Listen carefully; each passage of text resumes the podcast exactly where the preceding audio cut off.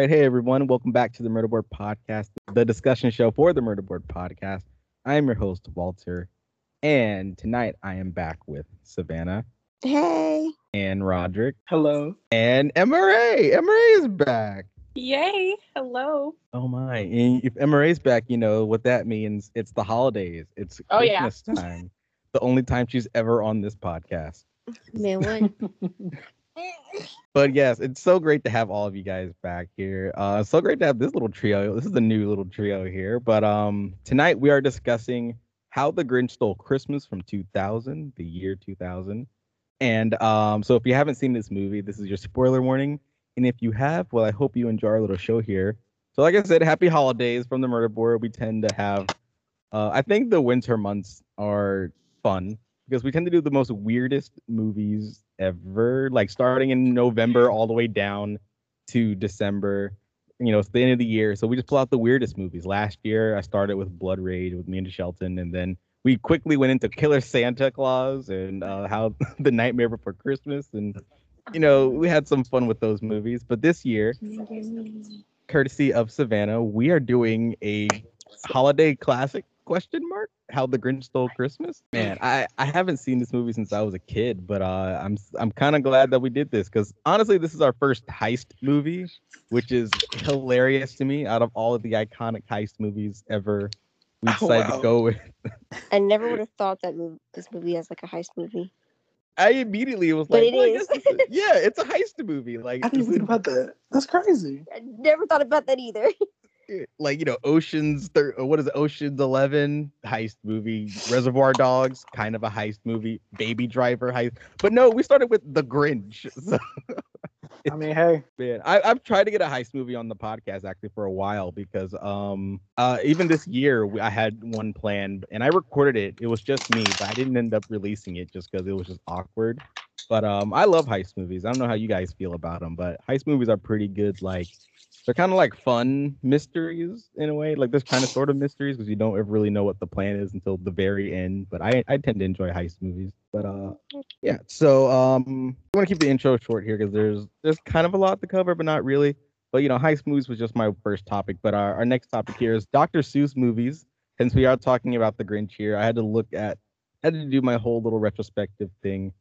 Like right now I'm in the middle of Spider-Man and I'm kind of worn out. But uh, I decided to just take a dive into Dr. Seuss adaptations, and there's not many. There's been three adaptations of The Grinch, and then there's one of The Cat in the Hat, and then The Lorax, and then Horton Hears a Who. But that's about it as far as like movie adaptations go. My first question to you guys is: Have you seen these movies, and how many times have you seen these movies? I've seen all of them, way more to count because they're all fucking gold. I agree partially though. I feel like I've seen The Grinch a thousand times, but like Horton Hears a Who, maybe once or twice. Um, the other iterations of The Grinch, like the original cartoon one, maybe once, and the newest one, I don't even think I remember anything about it because it was. Oh alright. yeah, I, yeah, yeah, yeah. I never seen that one actually. I, I think I like did like 20 minutes of it and I was like, oh, this is trash. yeah, I take that back. Wait, which one? The newest Grinch it's that like came out. that 3D one. Oh yeah, I saw like the ending of it last night, and I was a little confused. Yeah, I think it comes on FX now. You know, after a while or a certain amount of years, a movie just gets damned to FX movies where they just replay it every freaking weekend. But, um, I've only seen a, the ending of it as well, just because again FX, and I was probably waiting for another movie to start, so that's probably how I saw it. Um, other than that, I've seen a I've seen the original cartoon when I was a kid. I remember the images. Um, I've seen the Cat in the Hat. God knows how many times. That one is a is a fever dream I haven't gone back to in a Love minute. it. I love it so Love much. it. I want to find a reason to do it on this podcast. I just got to figure out what kind of movie it is. Like, I think it's a kidnapping movie. Like, maybe. Maybe or no- Stockholm syndrome, because I mean they don't run away. And I mean, become what so are they- weird. It's funny. yeah, like, what are they doing? They're rescuing the dog, right? So that's so technically it's a yeah, it's a dog nap. definitely a pop culture moment because there's so many references. Yeah, and there's oh, I remember the, the cat in the hat was so weird. Um, and then the. Lorax, I absolutely I don't want to say I hate the Lorax, but I've just seen it way too many times. My little brother. seen that. it uh, my little brother loves that movie he replays it all the time and i just i i know all the songs from heart and i wish i didn't it's fine. It's a fine little cartoon movie. I think it's pretty fun, but other than that, it's like I've I've been watching it ever since it came out, and I'm still watching it like on the daily. So it's it's it's a movie I don't want to ever watch.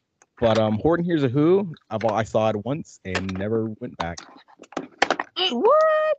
Yeah, I just I, don't- I don't think I've I think uh, the only thing I remember about that movie is the whole like it's a flower spec thing, and also that Zac Efron and Mitchell Musso were voices on it. So that's about it. Oh, And uh, you know that was that movie came out like during the heyday of like our Disney Channel, like the what we grew up with, like Hannah Mhm. Montana and all that. Like I think it was a little right after High School Musical three because that was like 2010, so we were like in the era, but kind of nearing the end of it. Um, other than that, I uh, as long as these Doctor Who's movies, Doctor Who's, Doctor Seuss movies go, eh, they're all right. They're fine. They're they're there. But um, our main attraction here is that we're going to talk about the Grinch. But first, we're going to take our first break, and then I'll be back with some facts about the Grinch. There's not a lot, but it's some interesting stuff that happened with this movie. Uh, I'll be right there. You got a problem? All right. Uh, we'll straighten this out. It'll take them years to sort this out. This is his, now it's yours, and this is hers, now it's his. and for the rest of you, jury duty, jury duty, jury duty, blackmail, pink slip, chain letter, eviction notice, jury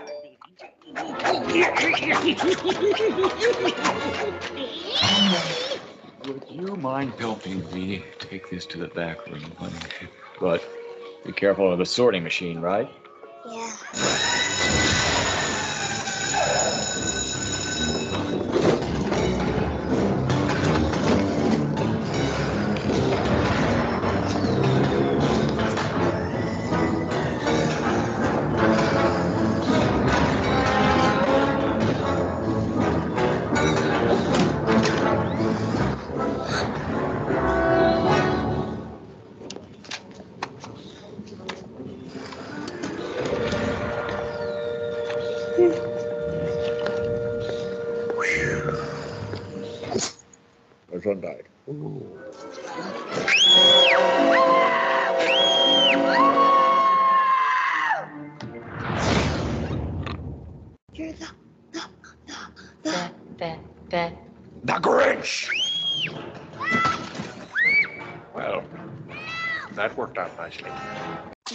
Just makes my just soul and spirit is happy to when I just hear the Grinch.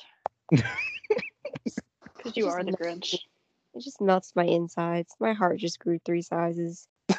Ah. I my lungs were about to burst. I was watching this last night, and I was like, I don't remember this movie being this funny, but like I was laughing out loud, and it was like two o'clock in the morning. it's so fucking that's great. what I'm saying. Oh god. All right, so we're back, and here's some quick facts about the Grinch here before we get into our discussion. It was released November 17th, the year 2000.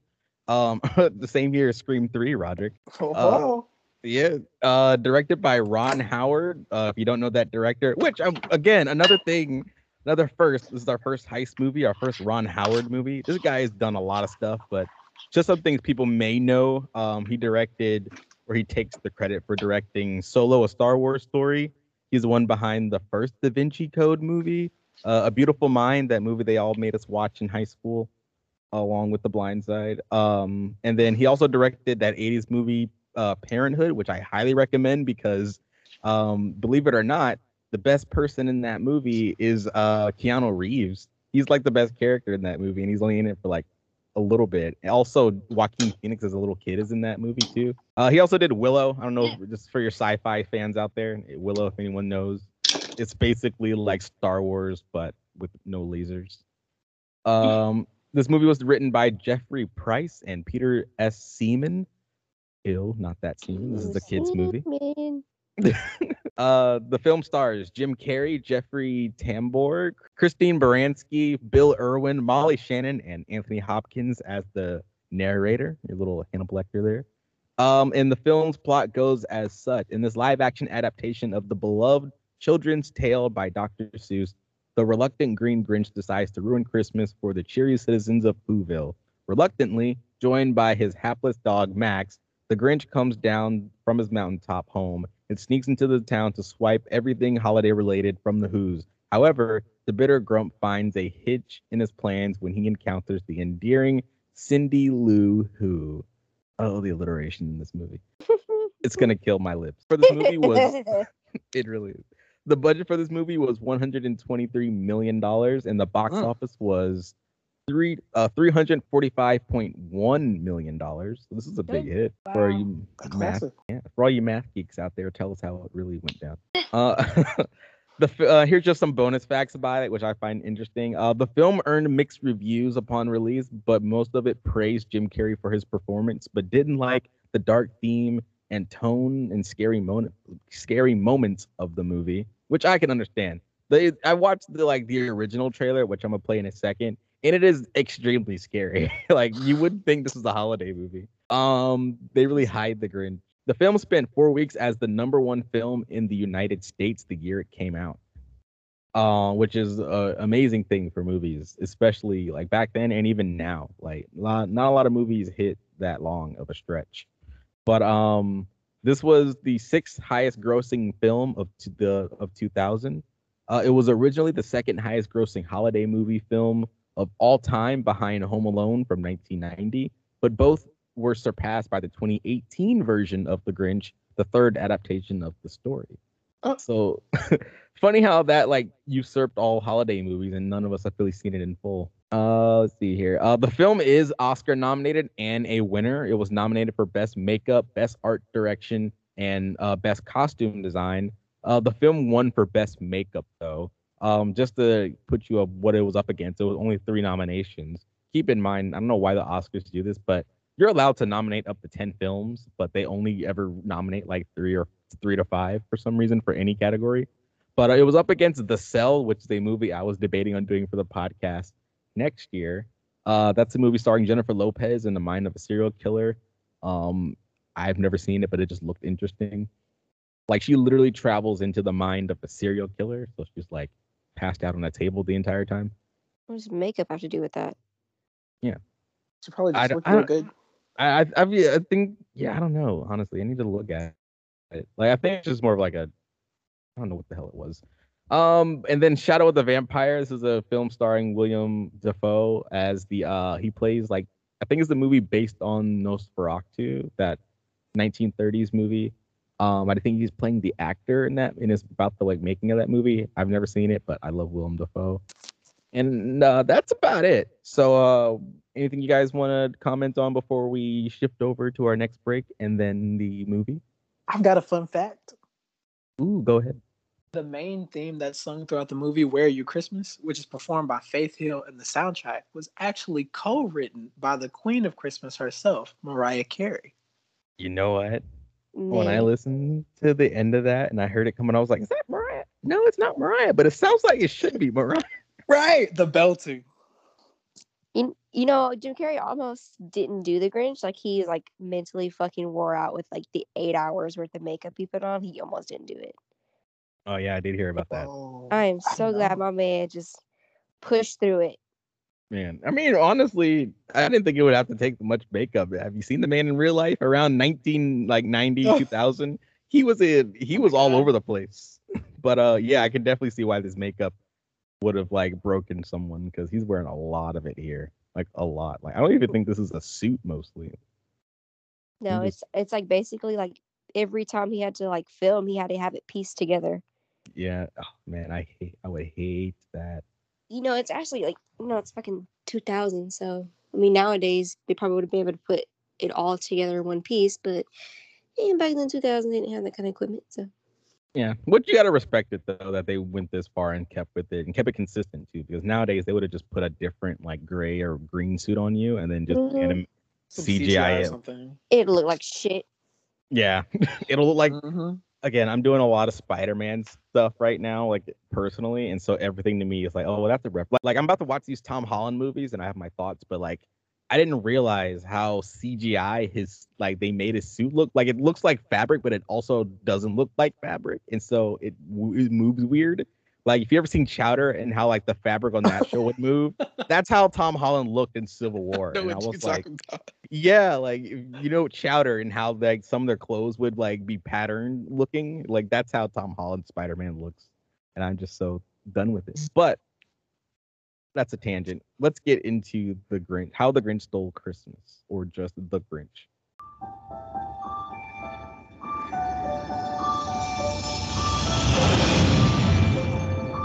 Universal Pictures and Imagine Entertainment invite you to experience the magic of the classic story as it comes to life like you've never seen before.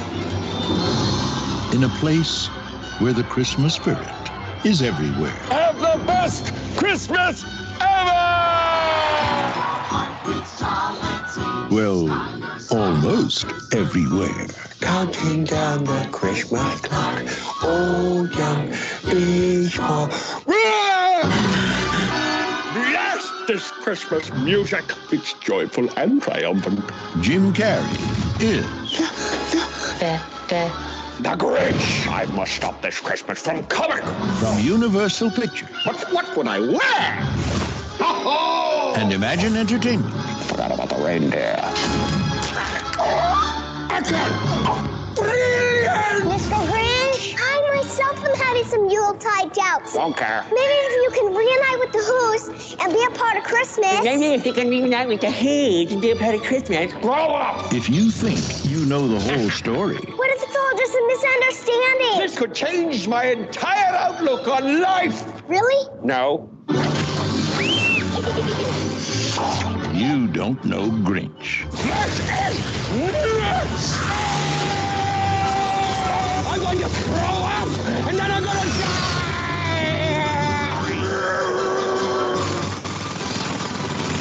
Jim Carrey in a Ron Howard film. The Grinch. Oh, somebody's fabulous!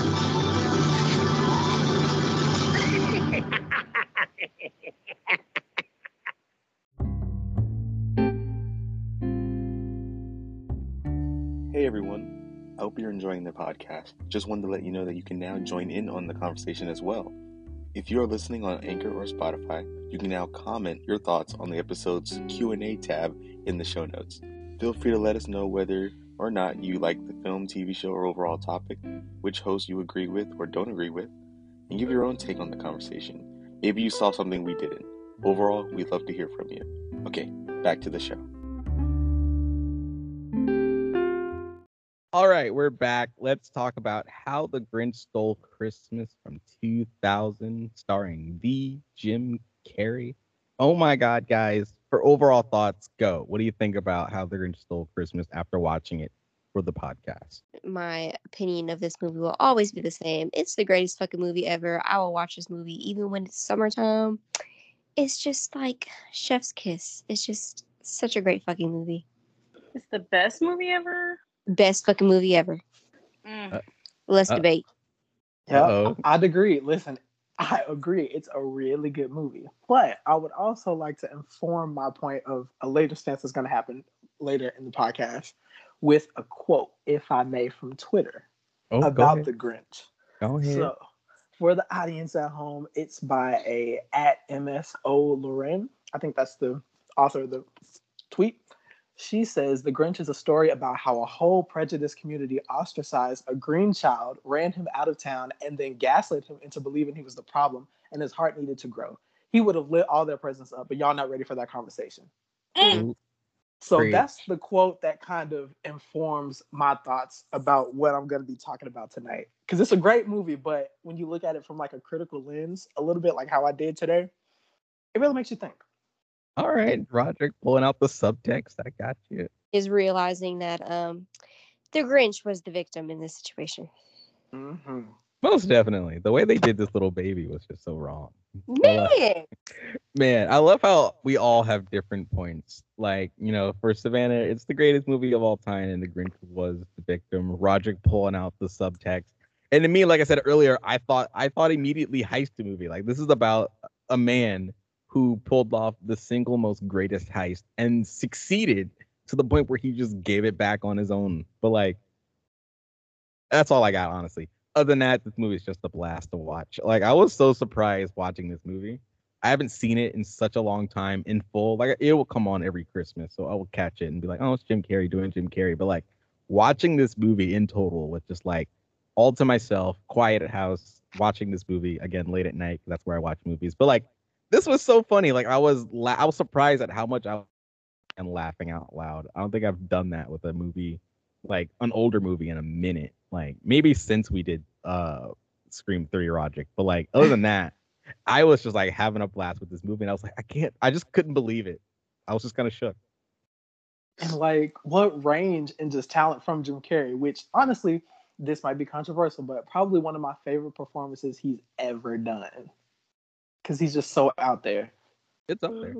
What about you, EmmaRea? How you feeling? I used to love The Grinch, but I think that's the problem is that like I watched it so much when I was a kid to the point where now I can't even watch it anymore.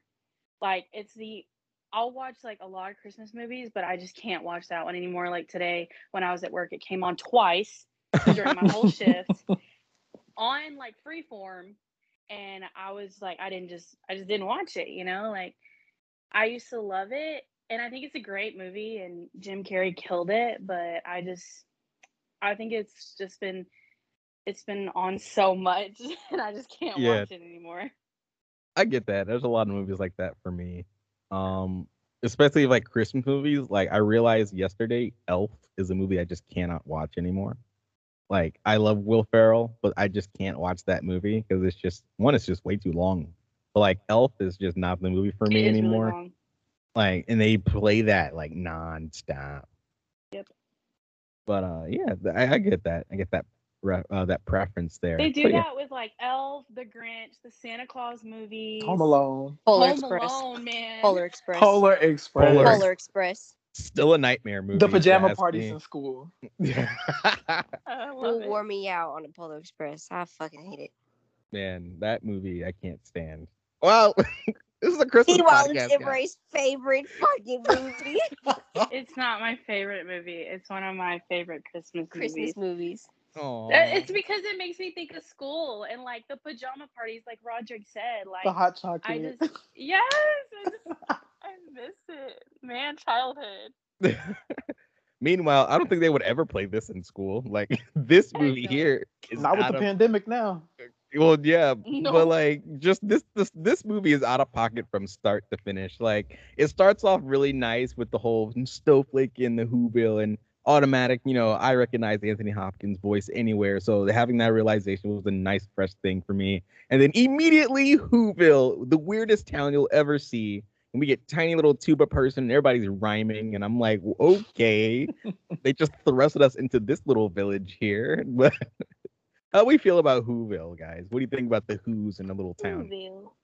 Can we just can I just state this? These motherfuckers are living on a snowflake. And Okay. this is just mind. I- I have just thought about this ever since I was a child, and I just never have been able to get it out. These motherfuckers are on a snowflake. What they gonna do when it melts when it gets hot? Do they die?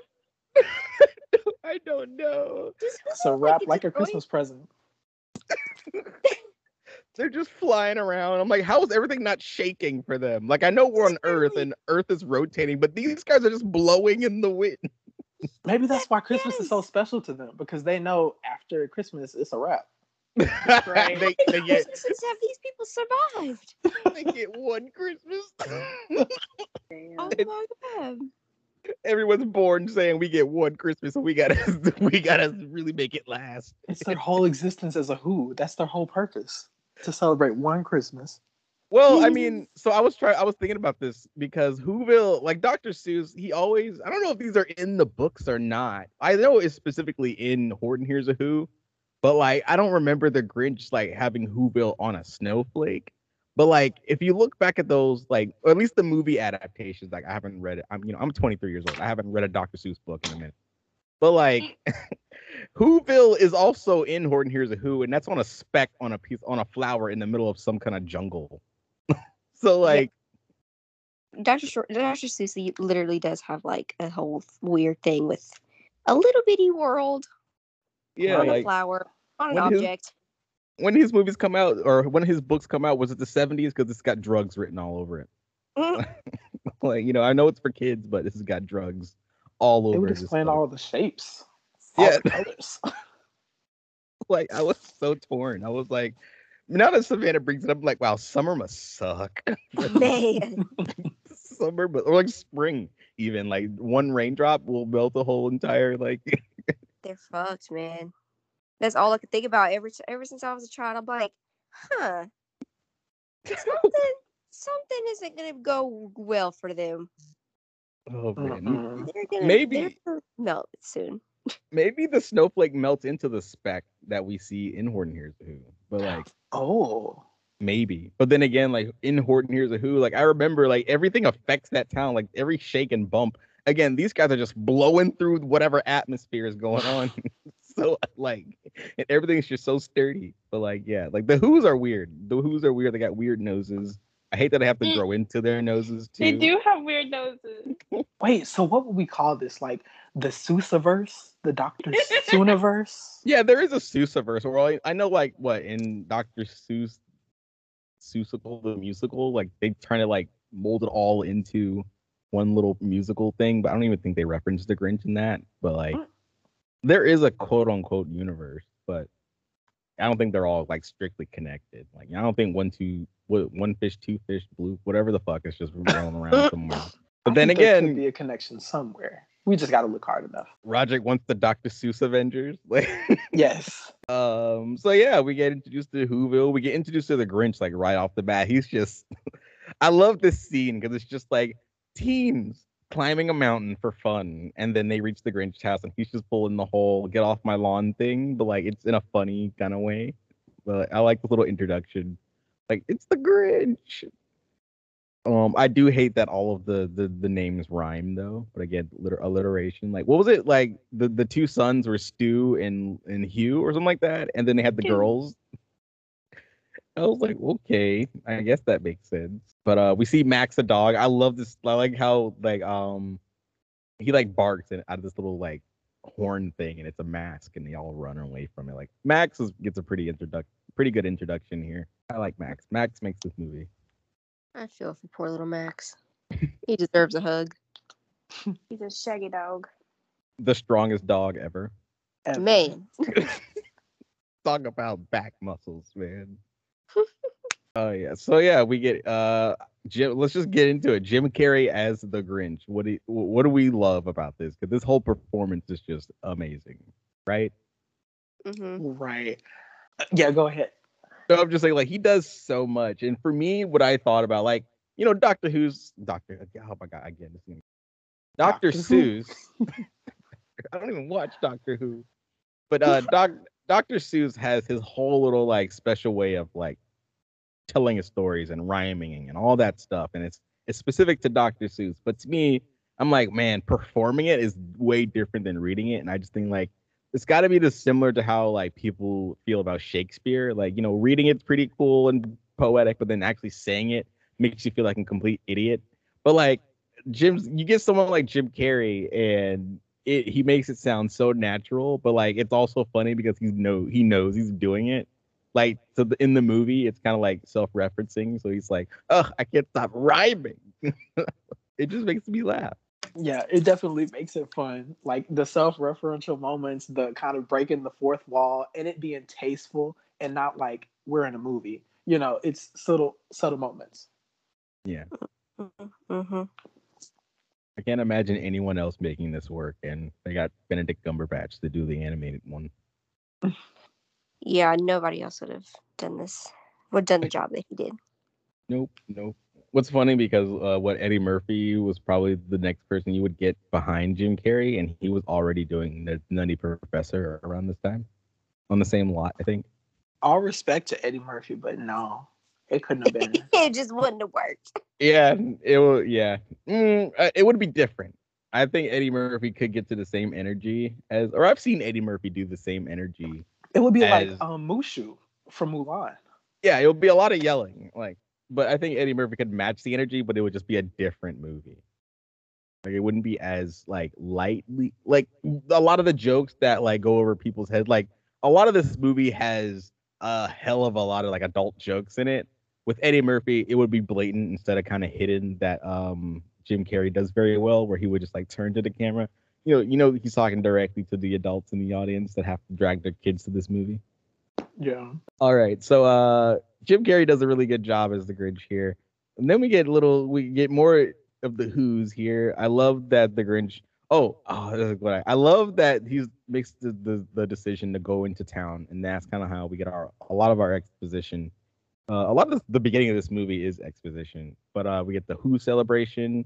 You know, we get that all whole thing set up. We meet the mayor who is he's basically the mayor from Jaws. You know, no matter what, we got to keep Christmas going. like and then the Grinch, he, I like how he sneaks into town with a robe and a Who mask. Like, where did you find that? It was a Who mask? yeah, like the Grinch is wearing this mask and it's supposed to be a Who. So It had that big old smile on it. yeah, he's like, I thought it was a Bugs Bunny mask. Nah. It looks like it looks like it clearly looks like a Who. Like he's he's wearing a mask with the people in town so they wouldn't recognize him. And the, the joke is, people are like, oh yeah, it's just a normal Who. Why did I always, my whole entire life, I did not piece that together. Wait, what happened? I'm sorry. The mask that uh the Grinch wore into the town, it was a Who Yeah, mask. I, thought it was a Bugs Bunny mask. Girl, go back. Okay, okay, go back. Go, go. Pull a picture. Pull a picture right now. Yeah, pull it up. Like the Tell mask he me. wear, he wears the town. It's, it looks like a Who. It So always, yeah, it look, it's always looked like them. So like the joke is that he's you know he's walking around, around town like them when clearly mean, it's it not like So much more sense now because yeah, come to think of it, Yeah. nobody was like, "Wait, who the fuck is this guy in a Bugs Bunny mask?" Okay, so it makes sense. I believe you guys. yeah Just like I always thought it was a Bugs Bunny mask. I'm like, why the fuck? Where did you get a Bugs Bunny? I don't even know what Bugs Bunny is. Okay. if it helps wrong studio that's Warner Brothers this is Universal What does that mean? Oh, they probably wouldn't have had the license for Bugs Bunny. yeah Bugs Bunny was Ah. with uh Warner Brothers and uh the Grinch or Dr. Seuss was at Universal um I actually I really like it if you guys ever been but Who Whoville is like a, a theme park in Universal like it's, it's a little small section but they have Whoville and then it's like the Grinch Whoville because it gets covered in snow I've been a few times it's pretty okay like it's definitely for kids I love the um I love the like the the cat in the hat ride they got there That right? Holy shit! I need to go there. Oh yeah, we need to go to Whoville. Sorry, people keep texting me, and I don't know how to turn this fucking sound. There's one thing that I wanted to talk about. Go ahead. so how I was kind of had I had pulled like several topics and themes from the movie. One thing that really informed my first topic that I'm about to get into started when the exposition first started. Like when you're meeting the people on the snowflake, you notice that there's chaos, people are running around, people are trying to buy things, and there's a shot where one of the sales vendors or whatever is divvying out the money. You can see gold and everything and no one's really counting anything. People are just kind of throwing the money and the gifts are being wrapped in everything and it's just a big cluster mess of stuff. And that got me thinking. This time for the podcast i actually wrote out some notes because i really wanted to like have it organized out and have you guys discuss it with me. But the first topic was the idea that the grinch can be an example of commercialism or capitalism and how it's detriment to nature with nature being exemplified by the grinch since he's green and even more so pronounced that you know the Grinch's nature, it's because he's the only one I noticed who had a pet in the whole entire town. You know what? Yeah, I did notice that. I noticed he was the only one with a dog, and I was like, you know, that's kind of weird. How no, like all these Who's are supposed to be loving, but none of them have animals. Right. That was drop snowflake. Yeah. oh, poor Max. That's my But. I just felt like it was just so like prominent capitalism. The fact that you know they're Yeah. living on a society that's run by the funding of things, and they're kind of missing the essence of what Christmas is about. Like, for example, what did I have in my notes? Do, do, do, do, do, do, I love that you took notes because this is the movie can't where I took the the least amount of notes. Like I have the least amount of notes in this. Oh, listen, I And had it's some Theory words. stuff too. Like it's so deep. yeah, like oh, you're blowing you're blowing my mind here, man. I was like, you know what? I mean, I caught it. I caught it. Like to me, this is basic Christmas stuff, so I just kind of didn't feed into the plot as much. Like, you know, the you you get this with like, yeah, I feel like Christmas movies have three plots, which is one is this one where we have to realize that commercialism isn't all that, and Christmas is about love and family and all that. Like that's Totally. Yeah, but then like the second plot is what you get with a lot of Lifetime and Hallmark movies, which is is he Santa or not Santa? Either way, I think I'm gonna get laid. So, whoa, whoa. oh, you know that that's the whole thing with the whole life. Like Lifetime, hate watching Lifetime holiday movies are hilarious. Something And with then- Vanessa Hudgens in it. Yeah, like Vanessa Hudgens or some like random '90s like white girl who used to be famous, like, or Mariah Carey. You know, she does a few of those movies. Uh, Christmas. and it's always the same exact like plot, just kind of switched around. And then like the third plot would be just like it's a kooky thing, but it's also set at Christmas, and the whole entire goal is to get back home for Christmas. Like three main plots for a Christmas movie, but this one does hit that first one. So to me, it was very basic, but I do like where you're going, Rodrick, and how there are sudden details. There are details because now I see it. Now And I, I do have some examples. So you guys get this. The kind of points that were like kind of evidence for me with the symbolism for capitalism and the Grinch being nature, him being the opposing force of what the Who's represent. I had noticed that one thing, how the Grinch could be nature was here's the point. He uses discarded materials, showing that he's resourceful, the Grinch, aka like nature, you know, nothing created or destroyed. And then another thing I noticed was when Cindy Lou Who was talking to her dad at the beginning, she was saying, Don't you think this is too much? She's talking about the presents. And the dad is like, Well, that's what Christmas is all about. The point completely flying over his head because he's been, you know, socialized. He's an adult to understand that this is what it's about. But Cindy Lou Who being a young kid, she hasn't been conditioned to forget about the sentiment of what Christmas is. And in a way, you can kind of see that physically too. How you were saying, Walter, she hasn't grown into her nose yet, like what the president or the governor was saying, because in a Oh. way, it hasn't warped her like society. you just you just you just said something there and man you're you're right on the money she yeah she's she's basically hasn't been corrupted yet and she's still this precious little girl oh my god Listen, yeah I'm on my Socratic seminar tonight. Hey this man said i got a de- he said i got a degree in grinch and i'm gonna show you But what do y'all think?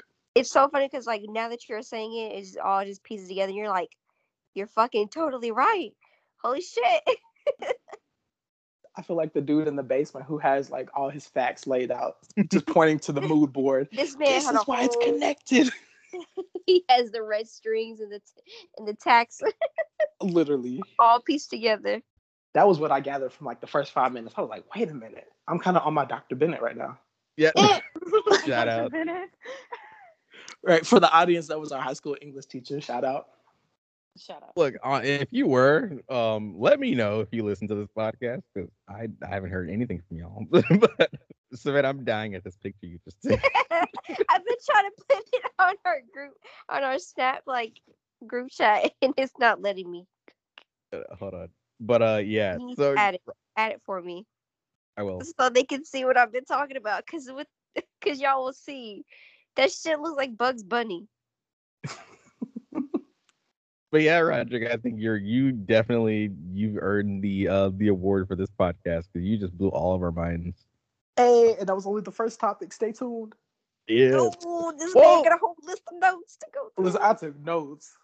Man. Oh well, I'm interested in what else you- what else you have. There is. I would, I I'm interested in what else you have because I honestly like in my notes I'm just kind of like putting down things that I laughed at and like noticed like I got this I got the main plot and everything in the main message so quickly like you did. Like again, it's in the first couple of minutes that the rest of this movie just kind of flew by me. Mhm. And so that to me was interesting in the fact that like this is just funny. Like there's a lot of great gags in this, and then we stop every moment to pay attention to little Cindy Lou. But like I love the fact that Molly Shannon is in this movie and she's just obsessed with these lights. And I'm like, oh my God. her name is Betty Lou Who. Her nose is just all over like her nose is the big thing on her face. Like I think they did her wrong, but they knew she had such a strong voice. But like I don't know. There, there's just a lot of great characters besides the Grinch in this movie. Like my favorite character in this movie is the the Martha May Who. Whovier, yeah. Oh my god, she is Oh, the- Lord. she is Luxury. amazing. She's a baddie. Yes, uh, Truly. I love her from the moment she steps outside and goes, Betty Lou. I'm like, well, I want yes. Like this actress has been in all kinds of movies, but this is like, oh man, this is why do I why does this make you smile so much? And I love the fact that she goes, Oh, do you like this antique? And it's just this chandelier of like little crystals. And then she goes, This was new. And pulls out How it's, a, it's, it's a freaking cannon for lights. And she just starts ramming her house with I want I that was- fucking gun so bad. Oh god, like that would I feel like that would just destroy things. But like I want one. Man, I mean, Oh, it's tw- it's about to be 2022. Where are those machines at? Honestly. look at I just loved it. And then after she got cars and shit, but not that. yeah. we got cars that drive themselves now, but you know, no one can, no one can afford it. But like uh, I love how she gets done shooting it and then she goes and then, and then walks What a inside. workout. Period. Oh god. Oh man, uh, that just made me crack up. And then the dad in this one, Lou, who is kind of like the main voice of the movie, as like I guess he's the audience, uh, quote unquote, between the whole argument between the Grinch and the mayor and Cindy Lou as our main central. But like the dad is pretty forgettable to me. Like he's got some funny moments, but he's just kind of there to move the plot along. I think Just- he really pipes up at the end. Yeah, he finally does kind of like be- become a dad mm-hmm. Sticks up when the entire town is chastising her da- his daughter. But you know, Better late than never. yeah, you know, yeah, she hasn't hit puberty yet, so she she might not hate him. Damn. Um, ooh, uh, one thing I did love is that just how weird Whoville is though. Like they have a garbage chute that goes up a mountain. That's fucked up because I swear to God, they did on purpose. I swear to God. oh my! Just When I realized dump on it. this poor man more. They're like, you know? Here's my trash. We know you're gonna love it. Just fucking shoot. How does it even work? exactly. How the fuck? is it pressure is it air pressure that just does it like just get shot like they throw the trash away but it goes up the mountain that's hanging above them so at some And point you would think It's more effort. Yo, not only is it like up the mountain, it's like loops and lefts and right turns. Like you built this Fucking who's are assholes, man. I'm telling you. Oh these is like still like that metaphor for nature too. The fact that a lot of times toxic waste dumps, landfills, it all ends up just out in the open without a care. yeah, Like the Grinch's house.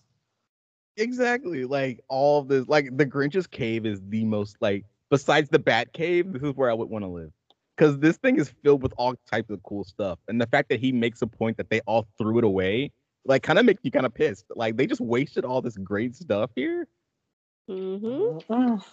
Grinch, King of Thrift. Mm. we do take a break into a moment that honestly, when I watched this moment, I was like, this reminds me of Ray. I feel like this is what Ray was like when she was little, just like based on this movie. Because like little Cindy Lou takes stops the movie to sing a and I'm like, why my do I see why do I see Ray in this little pink dress sitting outside the window waiting for Christmas? Like Where are you, Chris? It's like, all the song is so sad, but like all I hear is EmmaRea. oh, I do like this little song though. Um, I don't like. I feel like I've heard it.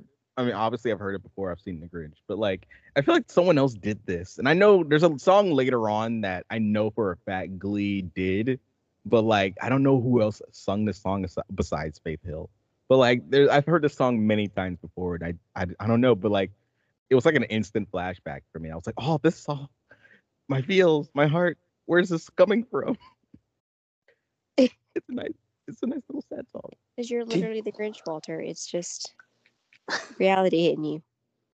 Yeah, yeah. I had, it happened last year when we did uh, Nightmare Before Christmas, and it's happening again. I for some reason all year. I'm like, you know, I don't really like Christmas, but once I watch like a Christmas movie, I'm like, you know what? Maybe I don't hate Christmas too much. You and your open heart, your heart. grows three sizes back there. It reminds me of a Family Guy joke where they did that, and then he was immediately in the hospital. he had like a tumor in his in his chest. Terrible, terrible. Oh, I think that was Family Guy, but yeah, I'm pretty sure it was. But he was like, his heart grew three sizes that day. Woo! We got the Grinch on the table now. Oh, I just remembered. I think. Have you ever seen the movie All Dogs Go to Heaven? Yes. That's what mm-hmm. Cindy Lou Who's song reminds me of. When the little orphan girl Anne Marie is singing about wanting parents. Uh-huh.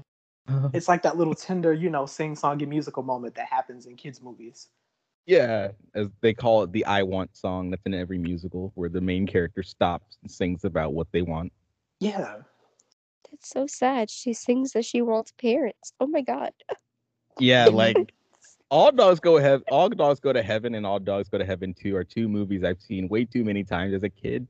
And look, like looking back at it now, it's like I probably that's probably why I have such a weird relationship with dogs. Because it's actually very deep. Like a dog gets murdered. Yes, it That was both of those. murder Oh my scene. That's why I never watched that movie. I can't. that's- the name, the t- the title of the fucking movie itself is just fucking depressing to me. That's why I s- always stayed away from the movie. I said, "Whoa, dogs going to heaven, a dog dying. I'm gonna stay away from it. I'm not gonna watch it it." Even a dog's purpose, like I won't even watch that just because I know something's gonna happen. Marley and me. watch that. Oh, oh, yeah. god, Oh, I Come on, seeing Marley man, leave the dogs out of it. hit hard. It's This so is why hard. Max. This is why Max is such a king because he's he makes it. He pulls through in this movie. Max ain't going nowhere. I love the ending though, where he's like, "Oh, Max, I love you. All right, get off, me, get off me, one step at a time." Say, 'cause Another I'm reason still the Grinch. He's like one step at a time. Uh oh, I love the fact that in the cave he has like a catapult and a zip line to his couch. Like I was like, you know what, that's cool. Uh, the art design in this movie is great though. I think Roger alluded to this earlier, but like the Whoville is so weird. The Grinch's cave is weird looking. I, I can see why this was awarded. I mean, it got awarded for best makeup, but that's just mainly because of Jim Carrey. But like, the art design in this movie is amazing. Like Whoville looks great in this Mhm. cave. I love how everything is kind of twisty and curly. Like it's like It's a batch of so-. So wonderfully kooky. Um, so many great scenes though with just like okay, so I have one like critique, but like it's also a compliment. But I don't know how I feel about it, which is why I don't necessarily know how I feel overall about this movie. But like, so it takes like a full, and I I looked at it when I was watching it. It takes a full hour and three minutes before we literally hit where the book begins of the Grinch getting ready to steal Christmas, basically. So for that whole hour, we're just basically setting up characters, which is, you know, something you do in a movie. Like The Cat in the Hat, I remember it's about 30, 20, 30 minutes or so when you meet the kids and the mom and her job and everything. That's fine. But then that movie starts the actual book of like the rainy day, like the second act starts the book. But here we go through basically two acts before we get to the actual like start of the, the story.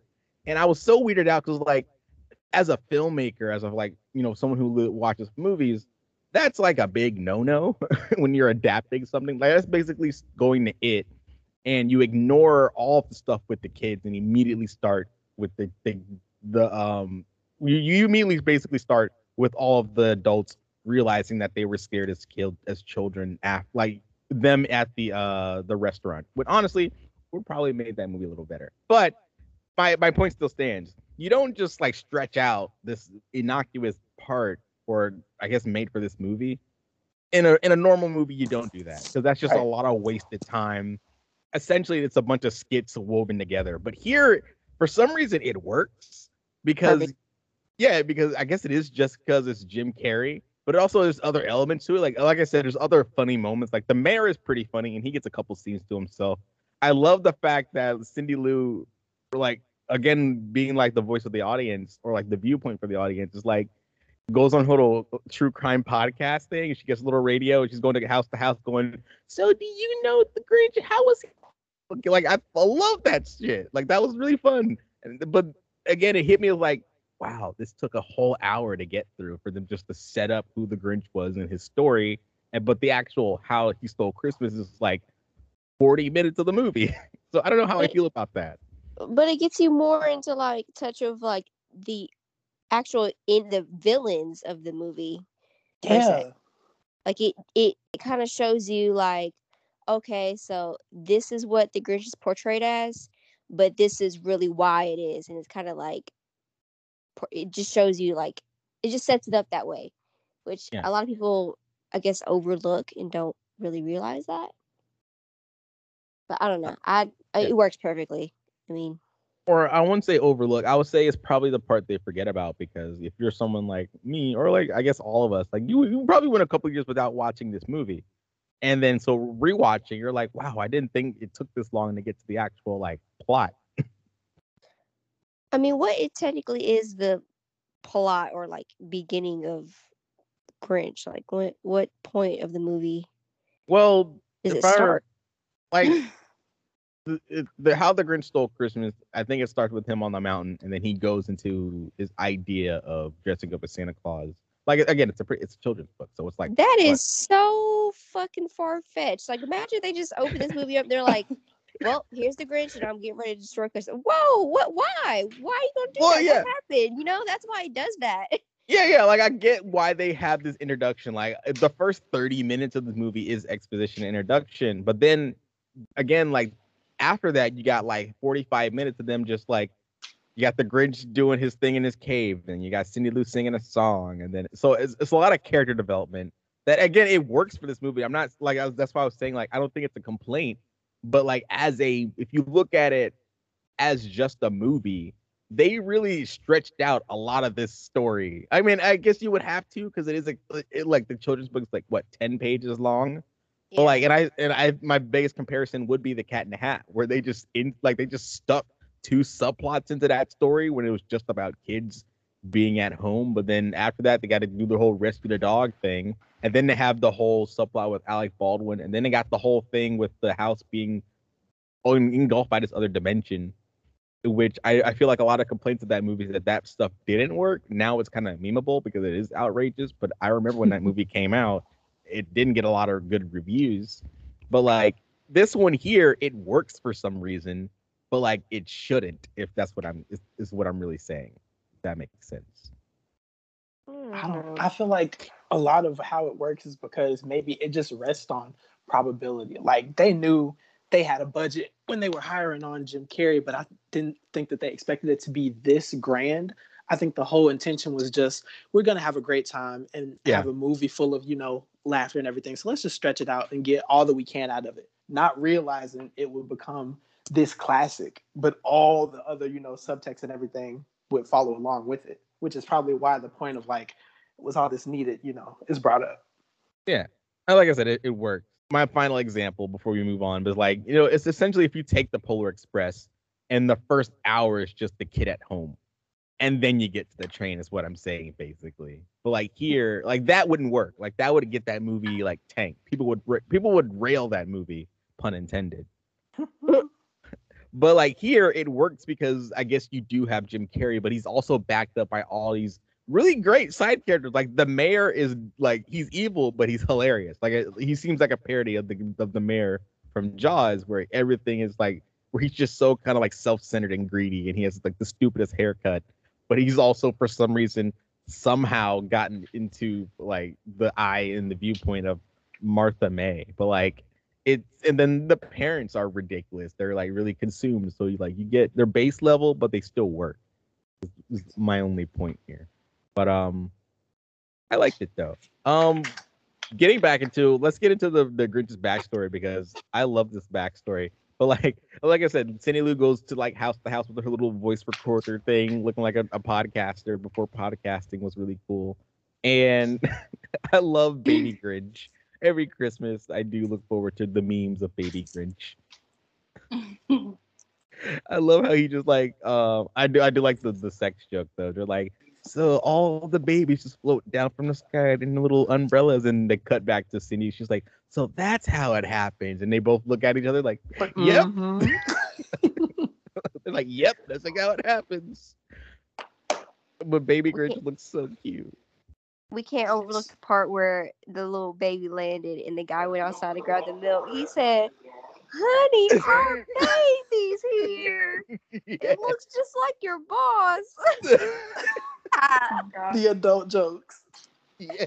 man, because I never understood that when I was little. When I got older, I was like, oh, Another point where I just laughed out loud. I was like, oh, oh no. I want to know Like what. the, the part when he's like the Grinch is being blown into town and he hits the other baby and that Yeah. maniacal laughter fucking evil ass laugh. from the jump. But then I like the voiceover. She was like, "Oh yeah, it took us all night before we realized he was out there, and they're all just partying inside." Man, Terrible. they're smacking each other's asses, humping each other. And their hair And is they still just gray. sit in the tree like, what the fuck? The freaking who's man.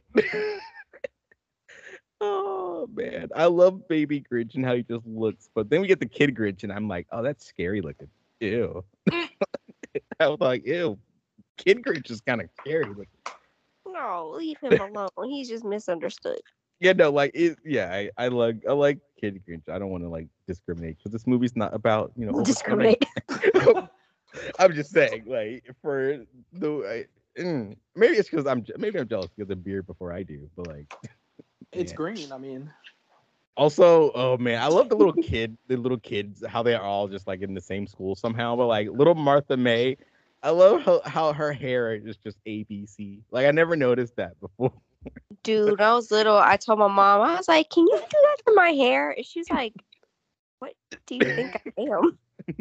She's like, no. Oh, you fucking put your hair up in a regular ponytail. What She's like, "But So you gonna just to put keep letters. just to keep track, EmmaRea sitting at the window singing "Where Are You Christmas," and Savanna's like, "I want the alphabet in my hair." oh my god. Oh god. Well, yeah, I do think this little sad. This this story is sad. I I never realized he made an angel. Like I just thought he just did the best he could. But rewatching and I'm like, oh, it's an angel for the top of her tree. Made of fucking diamonds. Man, that is some freaking like he he has some talent. Bro, that was this is my favorite scene of this whole movie. That I was whole just entire just the same fucking thing. destroying family heirlooms. He's like an old. Oh, Martha. Oh, Christmas. Oh, it's so cute. Oh, I would fucking kill him. I was just like the adorableness and the humor and the heart of this whole scene. This scene right here is my favorite in the whole movie. Yes. The backstory. Yeah, you feel you do feel like the magic. Like he he you feel that he was a he felt accomplished after making that He for really her. did. And I was like, oh, I know that feeling. And then, And then just the- like The following day. Just Put like, fucking- down man, and your foot. the fact that he was like he picked up the razor and I was like, no, don't do it, don't do it, because then he immediately came flooding back, and I was like, oh man, don't do it. And he shaves his own face. I love the fact that he goes to school with the bag on his head. Grinch or Mr. Grinch, remove the bag. Removes bag, puts the book. now put down the book. Puts down the book. It's his boot. put your And foot your down. foot. Man, out of everybody's ass, I wanted to be on this movie. It wasn't even the mayor. Mayor. It was the fucking. It was a teacher. I think I've said this before, but I'm gonna say it again to the day I die. I would whoop that teacher's fucking ass for embarrassing that kid like that, cause that's just fucked up. No, let's talk about it. Yeah, you would- Nobody talks about it. He said, unless "Let's it's talk about villain. Because Like- literally she enabled and even had the audacity to giggle when they To ridiculed him. The bitch. Oh my god, I want to She's the real villain. the audacity. Fuck her Oh. up. Oh. for real though, like you don't pull him aside and then see what's wrong. Like you don't like you know do the whole kindergarten thing. Let's step outside the classroom and talk about it. But no, like in the middle of everybody, just you know. And then y'all, clearly to draw, he had a yeah, fucking bag on his head for a reason. you Fucking cunt. Oh, I. ooh. And then the fact, really, I was angry at this little like Augustus Gloop looking motherfucker, like this little fat kid who turns out to be the mayor, which is a fun little twist. It's but always like, the Augustus. yeah, like he looks like exactly. He looks like two characters from other t- uh, kids' movies. He looks like the fat kid from uh Willy Wonka. Matilda. or- Willy Wonka. yeah, and then Matilda, he looks like the guy that they make the chocolate cake, and I'm like, why does he look like both of them mashed into two, mashed into one person? Always fat kid. Wow, the night, yeah, the early 2000s and the 90s were really railing on fat kids. If you if you look back at it, The fat phobia was a little bit rampant. Just yeah, a it was, it was, it's in a lot of them, and he wasn't. He was just a kid. There's a certain age where boys are just kind of plump for their age, like like ages what um I want to say ages eight to twelve. You're just kind of like round for a, Yeah. a while, but like Hollywood just didn't care. Um, but yeah, so the Grinch gets embarrassed. The yeah little mayor kid who I forget his name, but like the mayor just embarrasses him in front of Martha May. But I love the oh the anger, the fury, the, The muscles. muscles. This fucking I was like, was get it, Martha May. She was 12. She was sweating in that gown, y'all. oh my god! I was like, get it, Martha May. Yeah, she was my favorite character. Oh my. Uh, it was so sad though seeing her cry about the Grinch, but she could, you know, being society, she couldn't show it. But like, and this is a really great transition from him, like being angry to him on the mountain, just like sitting there. Yes, and then he then he pulls out his hate book, which is I guess it's just a phone book, but like he's just screaming. he's like Larry, who I hate you. hate, hate, hate, hate, hate, hate. Dramatic. I love it. So- Meanwhile, in Whoville, I love this. I love this little moment there. I don't know if anyone catches it, but like they're shopping and Cindy Lou is talking to her dad, but then like she's like, "Where's your mom?" And then she, Betty Lou comes up. Look what I found. I think it'll go great for the house. And it's the fucking traffic light. oh, and then you just hear the fucking Rex in the background. Hurry up, we're gonna be late. She's like, come on, come on, y'all. I'm like, who is this oh menace to society? Oh my god. She's taking this light little situation a little bit too far. We tearing down traffic lights, talking about, look what I found. This bitch was at competition, okay? You- the whole entire win this time. Year." She was Oh. competing with Martha May. and to be honest, I've working in Green Hills. I've met so many people. I'm like, yeah, I can see them tearing down a traffic light.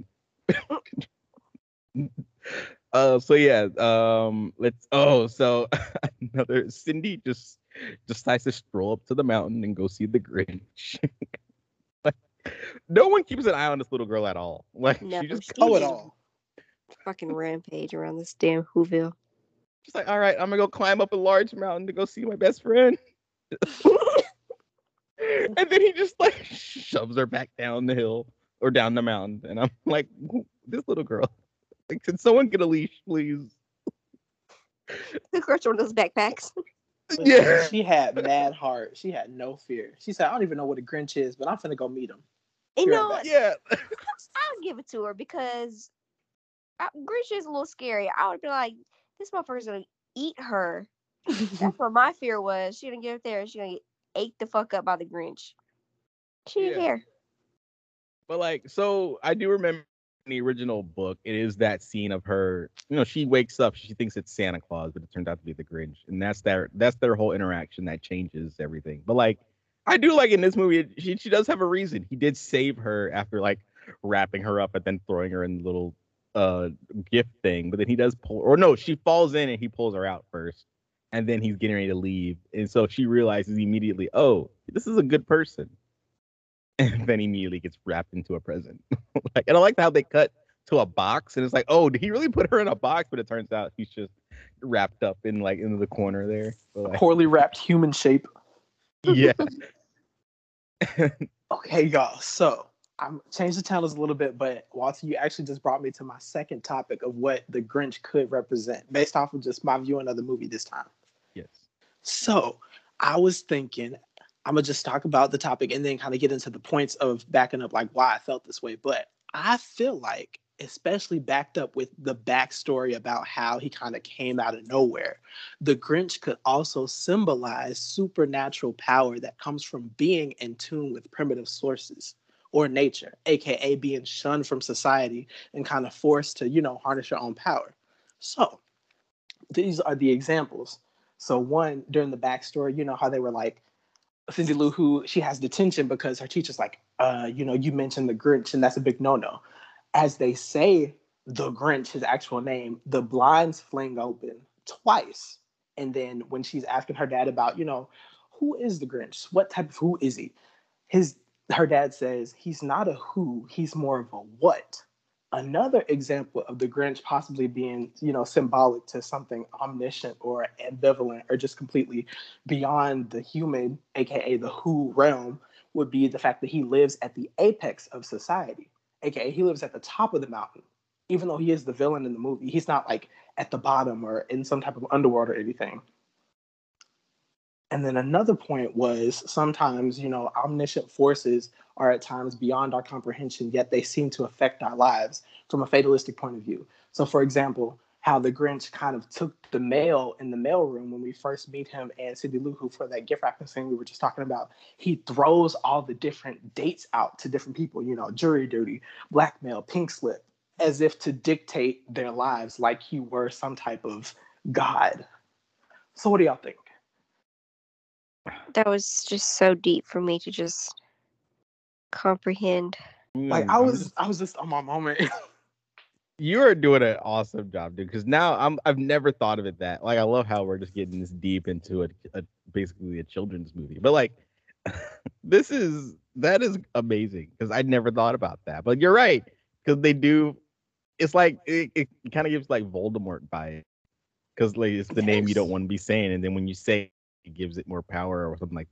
But like, yeah, you're you're totally right about that. I I'm gonna send a gift, and that's gonna be my reaction. Roger, be in- were you high when you were watching this movie? I was not. And it actually, it's so funny you say that too, because you know, high the green, the weed, or whatever. It brings me eh. to my next point. How you know you say his and Walter, you just brought it up. You just reinforced it. The fact that you know Voldemort, that villain, his archetype is pretty much don't say his name because it gives him power, like you know poltergeists or other type of supernatural entities. The fact that the Grinch, as he becomes more familiar to the who's in the story via the innocent child, who we know children usually have those connections with the outer realms for whatever poltergeist. Boom yeah. as she invites the Grinch to the Whobilation and he wrecks havoc because they disrespected him by bringing up, you know, that whole Clipper story. As did y'all notice as the things are happening and he's like blowing up the town with the fire and just going off at people, the lighting on him is very green, as if he were Mhm. Yeah. glowing. Mm-hmm. Like the You're power's just totally getting right. more. It's ah, it's crazy. Yeah, uh, you're you're totally right, man. I did notice that the lighting changed, and I was like, it's very for me when the lighting changes like that. When someone lashes out and they're basically displaying superpowers, I immediately think of Carrie. Yes. But like, you're totally right. But yeah, like that is that is a great, and I guess Ron Howard is a a great filmmaker. Ron Howard, great filmmaker. But like, you're totally right. That's all in this movie, and it's very. I want to bring up that it's very well edited too because they really linger on a lot of these shots as he gets more and more angry and like confused and sad. And I like I, li- I like the shot where he does crash his little tiny car, but it just sits on his face for a minute. He's like, room for one more? Ah, excuse me. and then just delicately sits down in the seat like a Yeah. flower. Run for your lives. Uh, but yeah, you're totally right about that. It does. what killed me with this whole like, let's talk about Whobilation because there's a lot of ridiculous like stuff in this. it's a kids, it's a kids movie. So I'm trying to, least it's PG, so I'm trying not to curse too much. But like, there's a lot of stuff in this movie, especially in this middle part. I, like the Whobilation was like such a great like laugh riot. Just them, him coming down and them being all like eh, about it, but then Cindy Lou gets everybody to rally behind him, and then they immediately start just like praising this man. Man, fake Like a deity. bitches. yes, but like I love how it's like in rem- they what they raised you, they bathed you, they nursed you to health, and then he comes out, he goes, "You two are still living." Still living? They call him the cheermeister. They put this little sweater on him. I love that transition of them just he's like, "Stop! Don't touch me there!" Ah! And then boom, sweater. And then they're like, oh, but we're not done. Get this Yeah. food. Get this fake pudding. Ugh, that part always disgusting. I remember that as a kid, but him just going like, ah, I don't want it. Nah. Like I made this. I made this. I didn't. This is not pudding. what Literally. is it? He goes, huh? His reaction was so funny. He goes, ah. Uh, the transition to the conga lines. He's like, I'm leaving. All right, I'm finna leave after this. Okay, I'm Yeah. for real. And then just starts demolishing little children in competition. Oh man, the sack race. The fact Had that this guy dead. literally had fucking fun though, like yeah. No, he but for hates to admit it. It was just so fun. Like at some point he's just on he's standing on top of that little chair thing as they're rolling around going, Yes. Girl, he was having Yeah. so much fun. Oh god. I should have watched this movie again because I do not remember this. You don't remember any of this? Your favorite No. movie ever? Stop. No, I don't remember this. Look, when I think of the Grinch, I just think of when he's sitting down on his recliner, chilling and eating the glass Yes. beer. It was a wine bottle though, because he talks about how what year Oh, it it was was a wine made. bottle. Yeah, Iconic. I love the whole like echo thing though. echo. That was hilarious. I still love that, but it's just like I don't remember some of these other things. I'm like, what? Oh, Wait, hold on. I got the I got the echo effect. He goes, um, what does he go? He's like, I'm an idiot. I'm an idiot. You're an idiot, Rick. he, he goes, I'm gonna talk slothfully. And so when the words go bounce back, I'll, he's like, I'm not listening to you or something like that. And he goes on his whole spiel. He goes, You're an idiot. Was- oh, that was funny. Uh, but yeah, I do like the fact that he does eat glass. Like that was weird, but like it was weird, but also like uh, kind of clever. When he Uh, said, I'm just eating because I'm bored. I said, Oh, I felt that. Ooh, yeah, It was a little too real. Man. it was funny because I was literally eating at the time. I was like, oh man, it's like one o'clock in the morning and I'm Let me eating put this. this piece of pizza down. yeah. Oh, y'all. Fun fact about that too. I recently found out that a lot of like stage pop glass is made out of heated and temperatured sugar, so it cracks easily. It doesn't hurt the actors. So that's Mhm. probably how he was able to eat it. Yeah. Oh wow. And the onion was an actual real onion. And the reason why he was spitting all out in the beginning because it's a fucking onion. Who the hell can eat an onion like that? Ooh, dedication. Oh man, didn't eat. Uh, ew. I don't even like onions on burgers. but, Like that's disgusting. Um, there was another point that happened that I remember. uh, I'm trying to remember it. 'cause I don't think I wrote it down, but like, um, it's it's in that same scene where he is like eating glass and everything. The, it- the it- socks. yes. The socks. That's literally my socks though. I just pull them off and they just scurry away. Oh my god. Oh, fuck. Uh, I always wanted to know how they did that. I found it weird how he can literally like walk around barefoot, but he puts on socks and shoes. Right. like, w- did he need to do that? Because he was fine in the snow and later on in the movie with his no shoes. oh god, It's, but it's just that physical comedy, like the ginormous hat in Scary Movie Three that the sheriff wears that just keeps getting Yeah. bigger. the brim keeps getting wider. Yeah. Oh man. Um. So we get to the end of the jubilation. We talk about the dis- the the, the destruct destruction destruction of it. I do like the fact that uh the mayor tries to impress uh or he proposes to uh Martha May, but then also like he puts her on puts her on blast with a new car.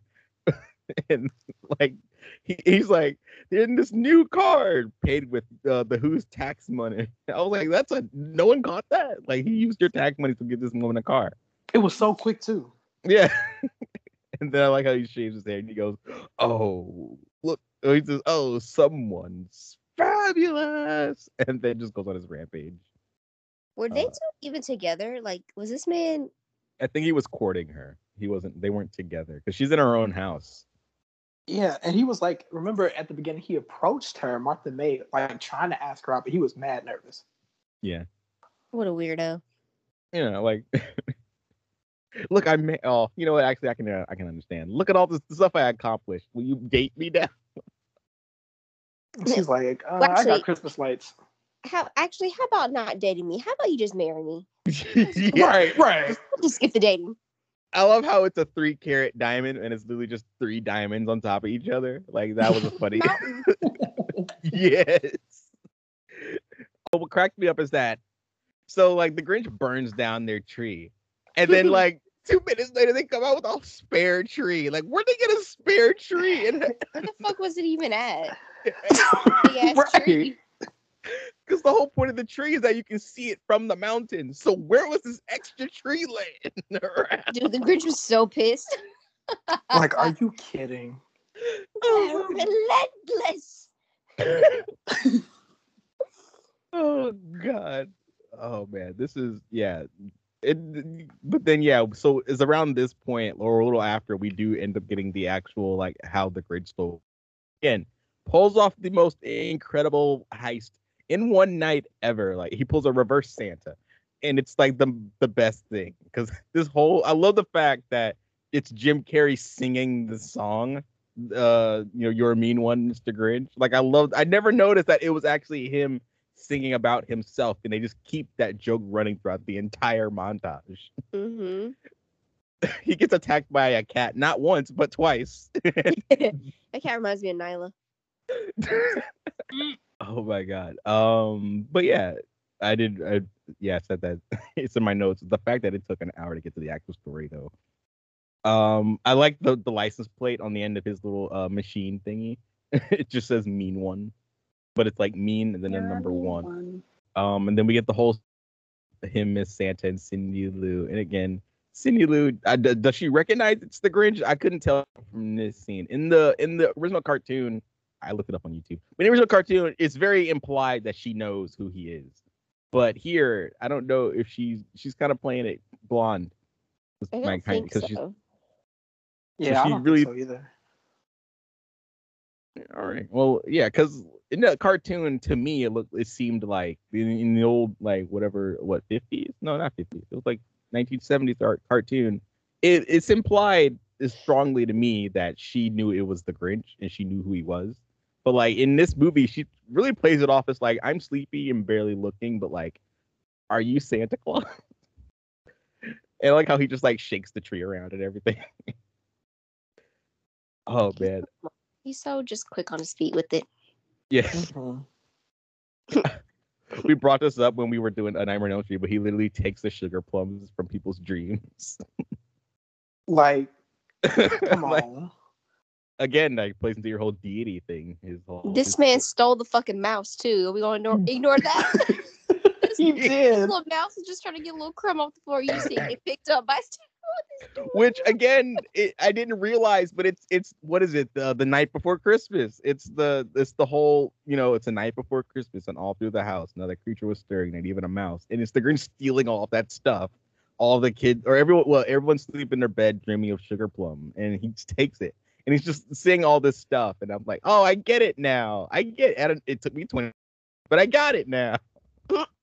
And again with the costume direction too, the fact that the mouse had a haircut. Yeah. the mouse had a haircut.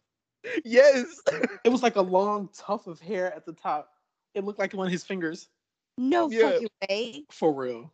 Go. Oh my god. God. We're gonna be Google imaging this movie for like the, all night.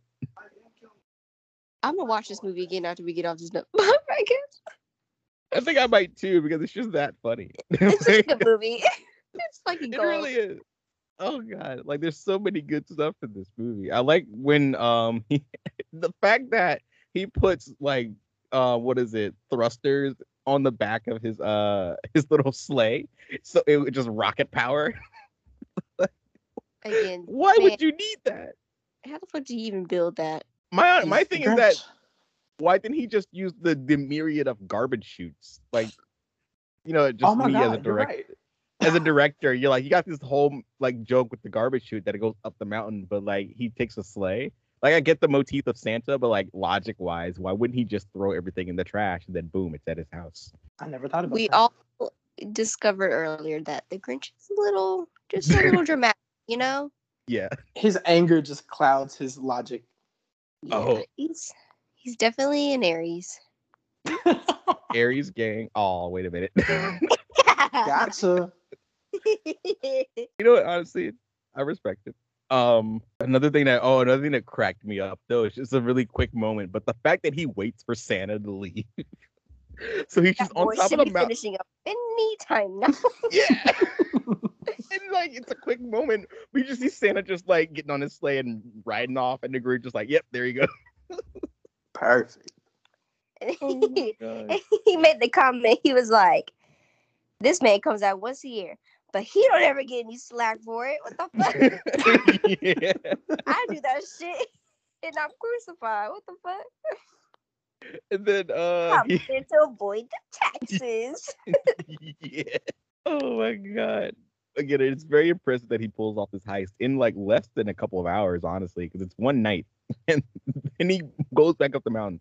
But poor Max, man, he not not only does he name him Rudolph and put like a little red nose on him, but he makes him like he goes, he just makes him go up that mountain with the whole bag, and I'm like, oh man, Because what's a ghoul without his faithful henchman? Am I right? exactly, very Dracula. Man, Um, and then I like when he gets to the top of the mountain, he goes, "They're all gonna wake up and sing their boo hoo song," and then like cut, they're all literally singing boo hoo. I was now that's just like like that shouldn't be funny, but it's funny. Like You can't not love this movie. You can't. oh man. Oh god. All right. Uh, anything else we want to add before we uh start wrapping up here? Because I think we've pretty much covered most of the movie. Roger, you got any other notes?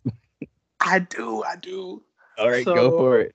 I kind of wanted to go more into that like omniscient lane, but kind of on a lighter note. I was saying earlier how he could be possibly represented as a malevolent, you know, type of otherworldly thing, but he could also be positive because as we see at the end of the movie, he does have a change of heart. And I feel like that change could have been uh, stimulated by the motif of him spinning around because it happened to him three times.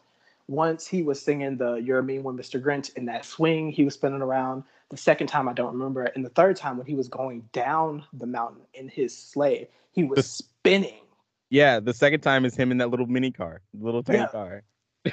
just to signify, you know, the change of his character and perhaps this quote unquote deity figure being for the better good. And then some examples would be the fact that he even says during his monologue up there while he's like plotting on the who's, you know, one thing that I could do later, uh, I could have lunch with myself. I could also solve world hunger, but Yeah. tell no one Oh my god, dude. like a deity. And You could- then another thing I noticed. Oh yeah, go ahead, Walter. No, I'm just saying, like you could literally write like a whole dissertation about this I'm this t- entire god. Man, And then another thing, yeah, when like the fact that he like lives in this layer with all of these incomprehensible things to the who's like if you were to look at it you're like what the heck is that? But to somebody on that level it's it's normal. Like the green clock that's by his bed that's going in all these different directions aka symbolizing the fact that if he were this godlike creature he doesn't follow the normal constraints of time because he's immortal. It's it's wow. Just like all the stuff that i picked up on it just from that idea. I if okay, so I don't know if you guys ever been here on the podcast when I brought this up, but like okay, so there's a running joke between me and Sheldon whenever we do shows together that because me and Sheldon get into these deep kind of like conversations with some of the podcasts we do, especially if they're like really about like silly movies. But like um we talked to our fifth grade audience who's learning how to write papers. And so Roger, you definitely hit that audience there. boom All the fifth graders listening. Um this is your this is your topic, the Grinch, how he is a uh, deity or not deity, but changes the entire world around him. Or snowflake, I should say. and then mr walter i have one more point Go for it. but it does it ties into the very end like the part where he kind of makes a change of heart and he's down there with the who's again is it cool if i skip ahead Yeah, yeah, you're good. okay so both of our characters martha may Whovier, i feel like to tie it back to mm. the original topic of like capitalism versus nature I feel like Martha May Whovier could represent society's more progressive ideas of capitalism or just the implications of what it could be like in the future. So check this out. You know, the fact that she's a woman and femininity usually represents intuition.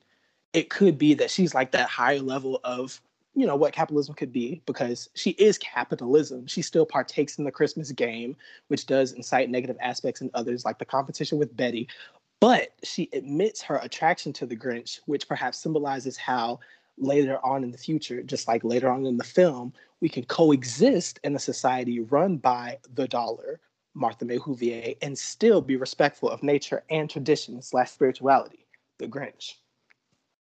Yeah, all right. I guess I see that. I see that. So even kind of like I don't want to. I think you're right. I think you're right when it comes to, especially with Martha, who like she's she's my favorite character, so I paid extra attention to her for a myriad of reasons. But mainly to Oh, me, dirty dog.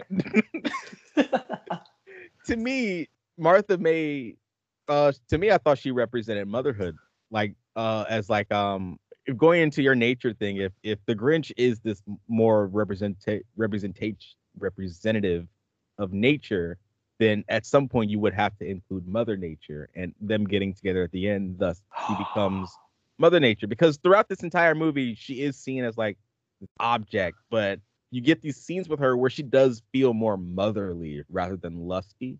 Like the men around her are lusting after her, but she feels she only feels something for the Grinch, and it's it's repressed because she's being a mother to this town, basically. Like she's the mother figure people strive to be.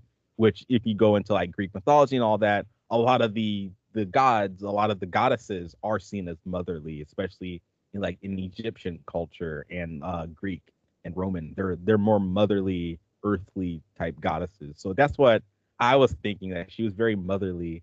And now that you brought this up, I feel like we're kind of meeting in the middle here. No, it's so true. And the fact that she's like the most luxurious out of all of them, kind of symbolizing her status and power as that figure, but still living within the who's, like Mother Yeah. Nature. That's no, that's dope. Any thoughts? That seems pretty horny to me. I mean, yeah. On the other hand of it, she is just the Beyonce of Whoville. True. Whoonse. Uh, is that is that, is that Who wants Not it? who wants a Whoonse? Martha May who wants say. Yes. Oh my god. Ew, I guess that makes the Grinch Jay Z. Hmm. He is from the north. He is from the north.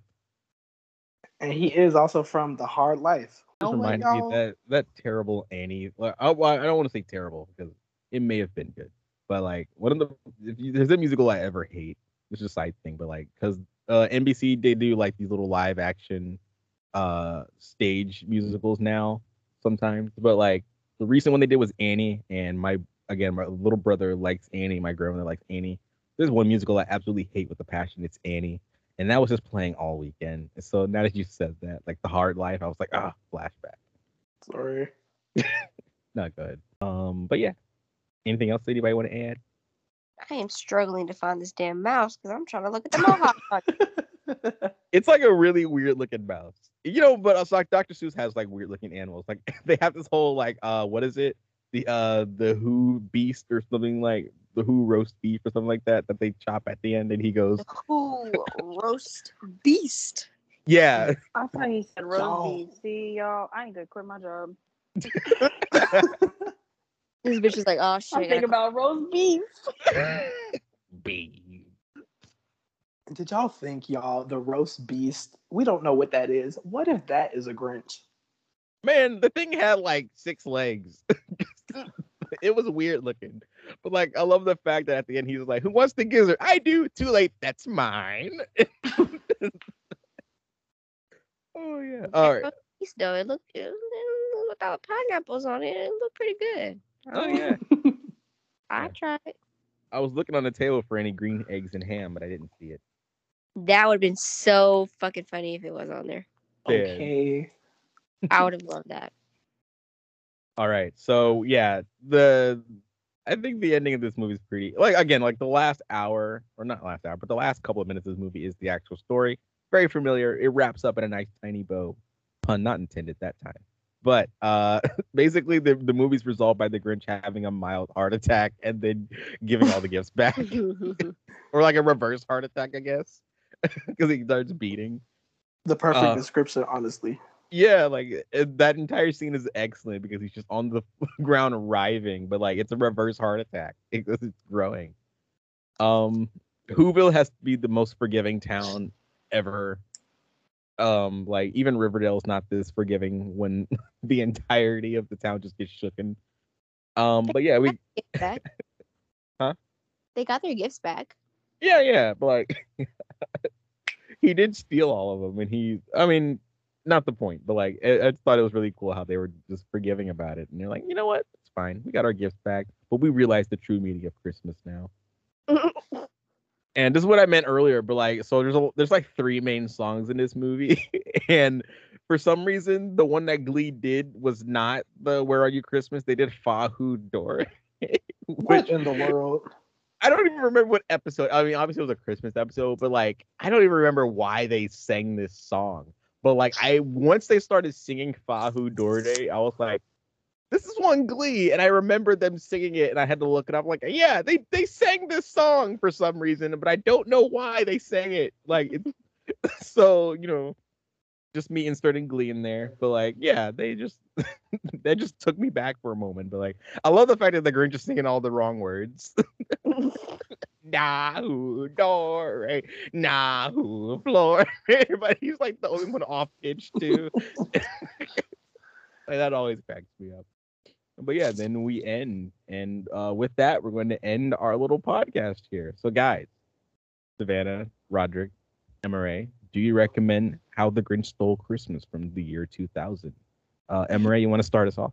Oops, sorry. Well, yes, I do recommend it, but I don't recommend watching it a lot because you will get tired of it. Damn. Or maybe Alright. not everybody, but I I did. Definitely recommend it. 10 out of 10 sugar plums. Oh, Sugar plums. I like that you did that.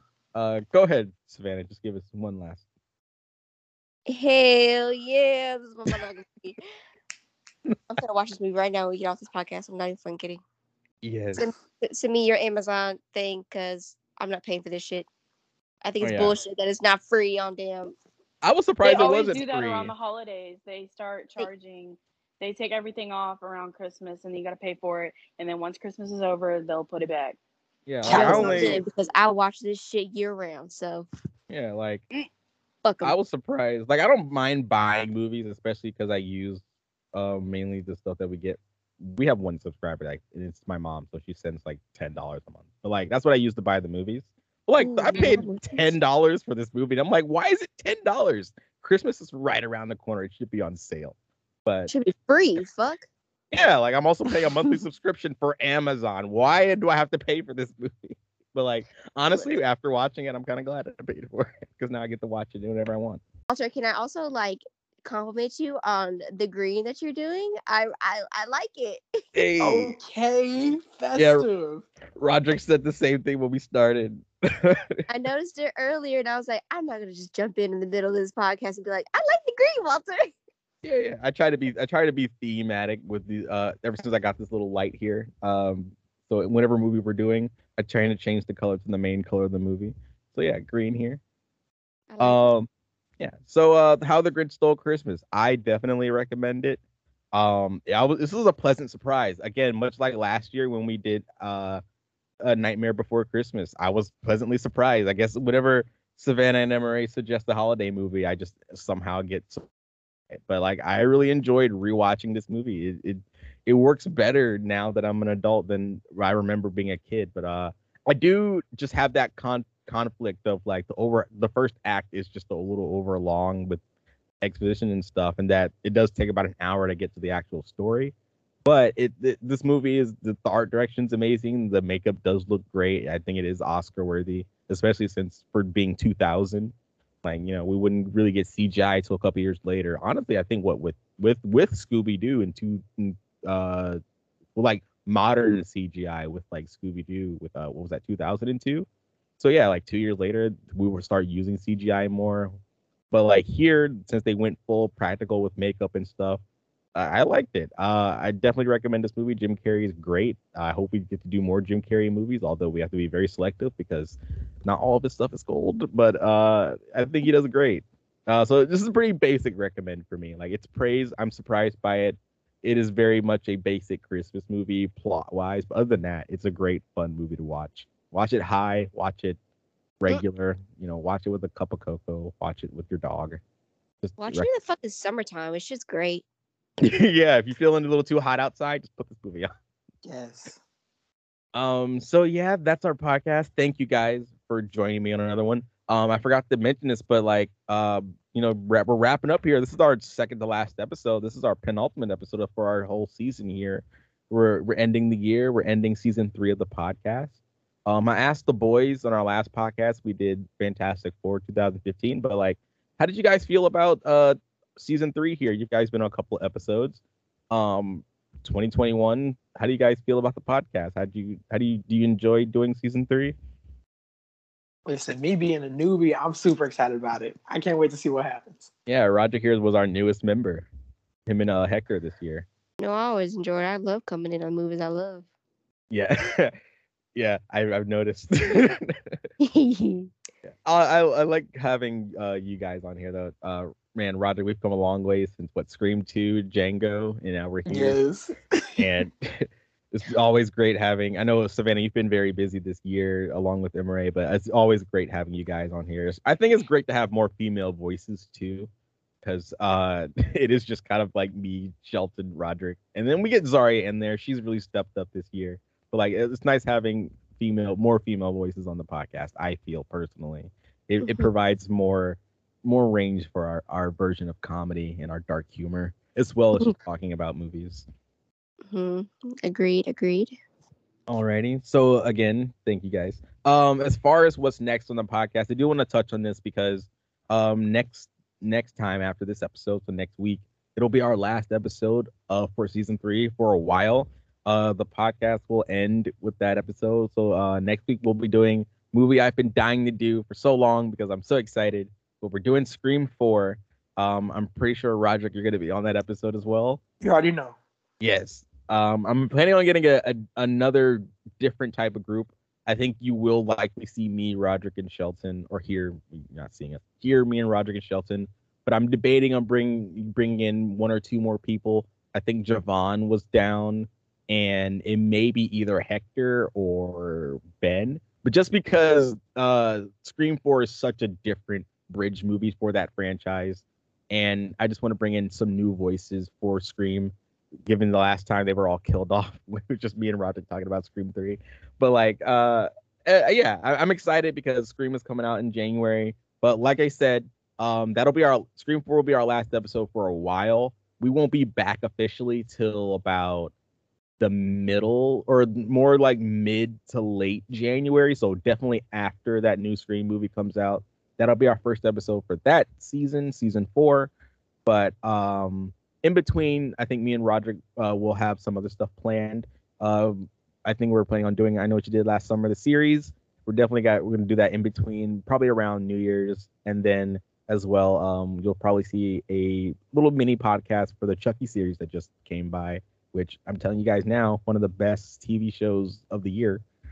Um, but yeah, I just wanted to kind of uh get this little ending here before we officially go and just give us like what's what's coming in season four because I mean I'll get more into it when we do Scream four, but I'll be very much in Scream mode, so a lot of that will be pertaining to what we can expect.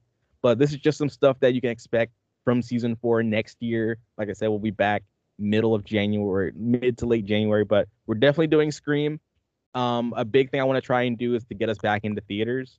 Um, I don't know how that's gonna work too much, but like I'm trying to figure it out, especially with money wise. But like I definitely want us to become more relevant of a podcast when it comes to newer things coming out. So the big test will be the new Scream movie, and then if that works out, we may do Morbius, that vampire Jared Leto Marvel movie, maybe. But if not, we're gonna dive into uh, a musical. It's been a long time since we've done a musical. Todd, uh, something we've been talking about since we started the podcast, actually. So I feel like now is the Todd. Yes. Man. We want to get that in there, especially since the passing of Caesar, Caesar uh, Stephen Sondheim. So I feel like now would be a perfect time to really get that in there. Um, but as the year goes on, uh, my plan for season four, yeah, one for us to try and do more relevant movies, get into theaters, but two to also get back into doing more mystery type stuff, get into more darker movies. Um, so uh, what I really the movies we'll definitely be doing uh that I'm really excited for. We we're getting back into like murder mystery type stuff. February I have planned for uh, Murder on the Orient Express from 2019. Then we have The Death on the Nile that's coming out that uh, following week, and then uh, we're gonna dive into Clue, a movie that I've watched so many times because it's so funny, and I really want you guys to watch it. Um, but a game I've never played. Oh, come oh, we gotta play. That's my fucking game. Yeah, we should probably make that uh, a video, just me, with just us playing uh, Clue, because I've never played before. It's so fucking great. I tried to explain Clue to Mike and actually teach him how to play, but sometimes he's just a little bit. Uh, I think I think you're gonna love the movie. It's it's basically kind of the same comedy as The Grinch, but there's a lot of adult humor in that. But it, it's pretty, it's a pretty funny movie. I've watched it twice now. But uh, yeah. Um. Then uh, leading into March, I'm not gonna go down the whole list. I'm just gonna what we're, we're like specifically doing, like what I have matter of fact. That's in January, murder mystery stuff. We're moving on. We're again, we're focusing on mysteries more, getting into more darker stuff. March, we'll be doing Prisoners, a movie starring uh, uh, uh, Hugh Jackman, Terrence Howard, Viola Davis, um, Jake Gyllenhaal, and uh, Paul Dano. That's to lead us into the Batman. And uh, after that, we're got another fun little 80s movie. It's like a murder mystery slasher thing, but it's called April Fool's Day. It's gonna be one of the most weirdest movies you'll ever see. April, we're gonna take a big break in April, mainly because that's me and Shelton's birthday, and I think it'll just be a good time to take a break from the podcast. But we'll be back with uh, our first Martin Scorsese movie, The Departed, and then we're gonna talk about a movie with uh Mrs. Uh, Vagina Candle herself, Mrs. Goop, uh, Gwyneth Paltrow. We're doing a Gwyneth Paltrow movie with Matt Damon. That's the talented Mr. Ripley, a movie that I was obsessed with for a little hot minute after watching it because I was speechless at the end. That is a really crazy movie that no one talks about, and I don't see why.